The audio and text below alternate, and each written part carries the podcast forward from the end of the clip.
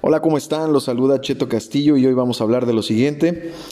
Para cuando tenemos 35 años, hemos hecho tantas cosas tantas veces que se convierte en un hábito inconsciente y el 97% de lo que somos son en realidad pensamientos inconscientes, hábitos automáticos, reacciones emocionales, creencias, percepciones, actitudes que funcionan bastante detrás de escena de nuestra conciencia.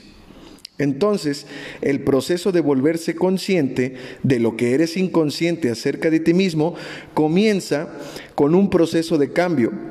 Y es ahí cómo piensas, cómo actúas y cómo te sientes a lo que se le llama tu personalidad. Y tu personalidad crea tu realidad personal. Eso es todo.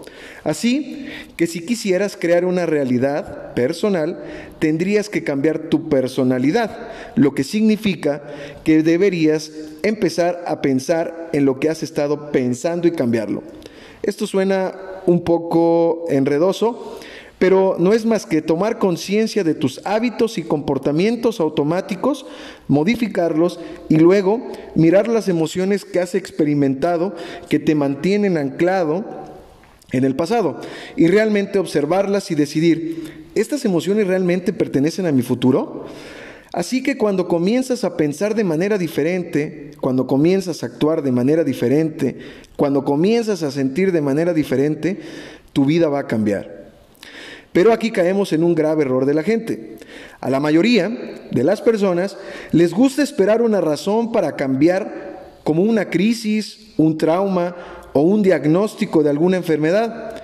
Y es ahí donde de repente se dan cuenta de que ya no pueden seguir viviendo la misma vida. Tienen que cambiar algo sobre ellos mismos. Así que creo que este es mi mensaje.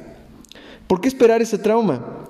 Cuando enseñas a las personas que pueden comenzar a crear una vida mejor para sí mismas e incluso mejorar su salud y darles las herramientas sobre cómo hacerlo, se vuelve más eficaz para todos. Y ahí es donde está la clave. Y es que ya estamos conectados para hacer esto.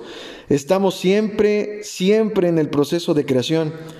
Si estamos realmente relajados y comenzamos a pensar en lo que queremos para nosotros en nuestras vidas, es ahí donde es el momento de crear.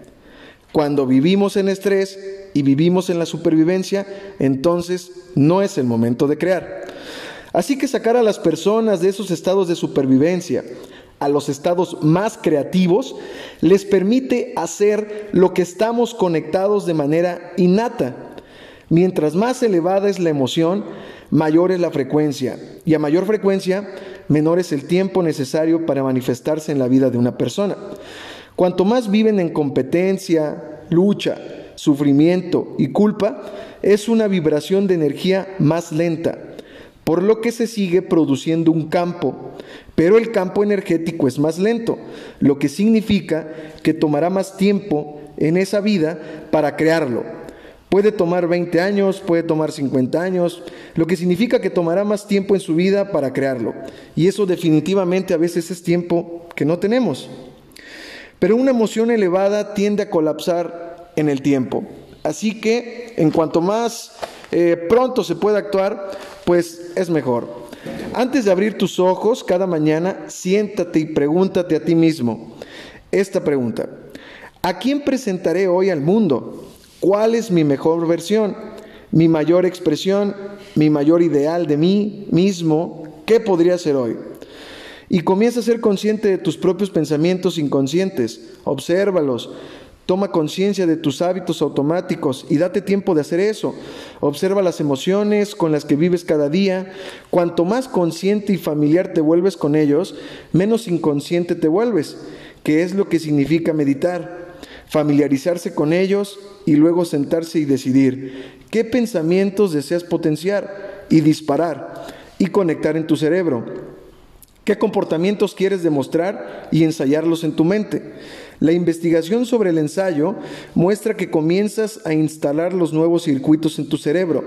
Preparas tu cerebro para que esté listo para el día, para que tu cerebro ya esté en la experiencia y luego decides, No me levantaré de esta meditación o mi mañana hasta que me enamore de la vida, hasta que me sienta abundante, hasta que me sienta digno, hasta que me sienta empoderado, invencible, libre y cariñoso. Y cuando empiezas a sentirlo, es esa emoción la que comienza a ser más familiar contigo, libre, cariñoso. Y cuando empiezas a sentirlo, es esa emoción la que comienza a ser realmente más ad hoc a ti. Así que si te levantas y puedes mantener ese estado mental y corporal modificado todo el día, prepárate porque algo inusual sucederá en tu vida y te puedes llamar pues bendecido, le puedes llamar también suerte o le puedes llamar milagro. Muchas gracias. Síganme por favor en este, eh, con este podcast y también mis redes sociales. Eduardo Castillo, Ocheto Castillo. Bye.